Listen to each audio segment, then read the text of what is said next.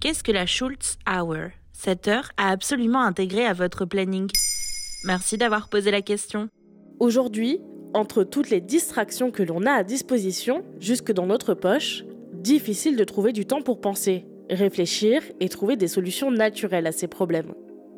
Si bien que se retrouver avec soi-même pour seule compagnie est synonyme d'angoisse. Pourtant, dans les années 80, un certain George Schultz trouvait une méthode dont on pourrait bien s'inspirer aujourd'hui, la Schultz Hour ou Heure Schultz. Qui est George Schultz? Décédé en 2021, à l'âge de 100 ans, George Schultz était le secrétaire d'État du très conservateur Ronald Reagan, 40e président des États-Unis. Figure du Parti républicain, il joue un rôle diplomatique clé à la fin de la guerre froide, en se rapprochant du nouveau dirigeant de l'URSS, Mikhail Gorbatchev.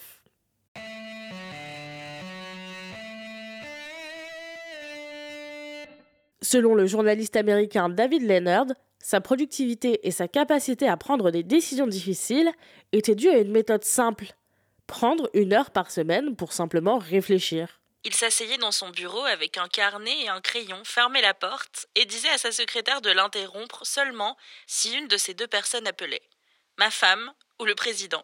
Pour lui, cette méthode était le seul moyen de trouver du temps pour penser à des nouvelles stratégies et ainsi optimiser son travail. Mais je ne suis pas secrétaire d'État.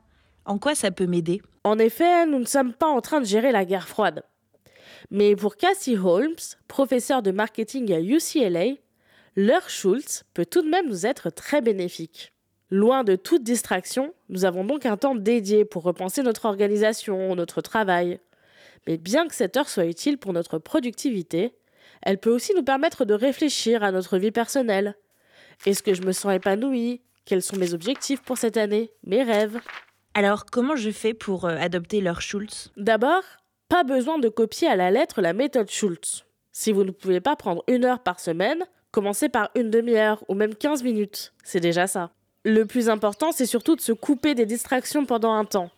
Mettez votre téléphone en mode avion et éteignez votre ordinateur. Pour aller encore plus loin, vous pouvez même sortir et aller vous asseoir dans un parc avec un carnet. C'est un peu comme une réunion avec vous-même, avec un ordre du jour, des objectifs et des solutions. Ne vous noyez pas sous plein de questions d'un coup. Choisissez-en une par semaine et évaluez-la tranquillement, sans vous mettre la pression. Voilà ce qu'est la Schultz Hour.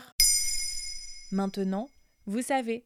Un épisode écrit et réalisé par Mayel Diallo. Ce podcast est disponible sur toutes les plateformes audio. Et si cet épisode vous a plu, n'hésitez pas à laisser des commentaires ou des étoiles sur vos applis de podcast préférés.